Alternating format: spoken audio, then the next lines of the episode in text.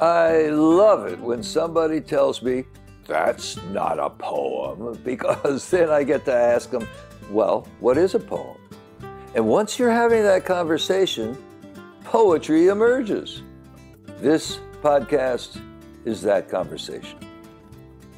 On our earth, before writing was invented, before the printing press was invented, poetry flourished.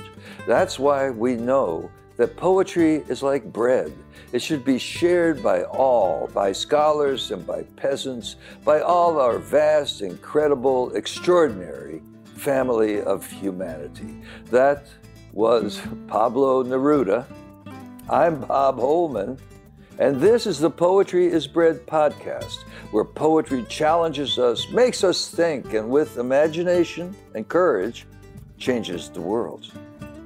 And to quote Pablo again, this time about the sea, it slaps the rocks, and when they aren't convinced, strokes them, and soaks them, and smothers them with kisses.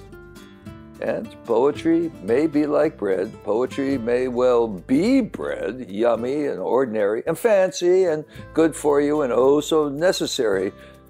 But it is also like the sea. Poetry slapping and stroking, then soaking you and smothering you with kisses. Listen up. Poetry. It goes in one ear and stays there. Welcome to Poetry Is Bread, a podcast for everyone. A recipe for life.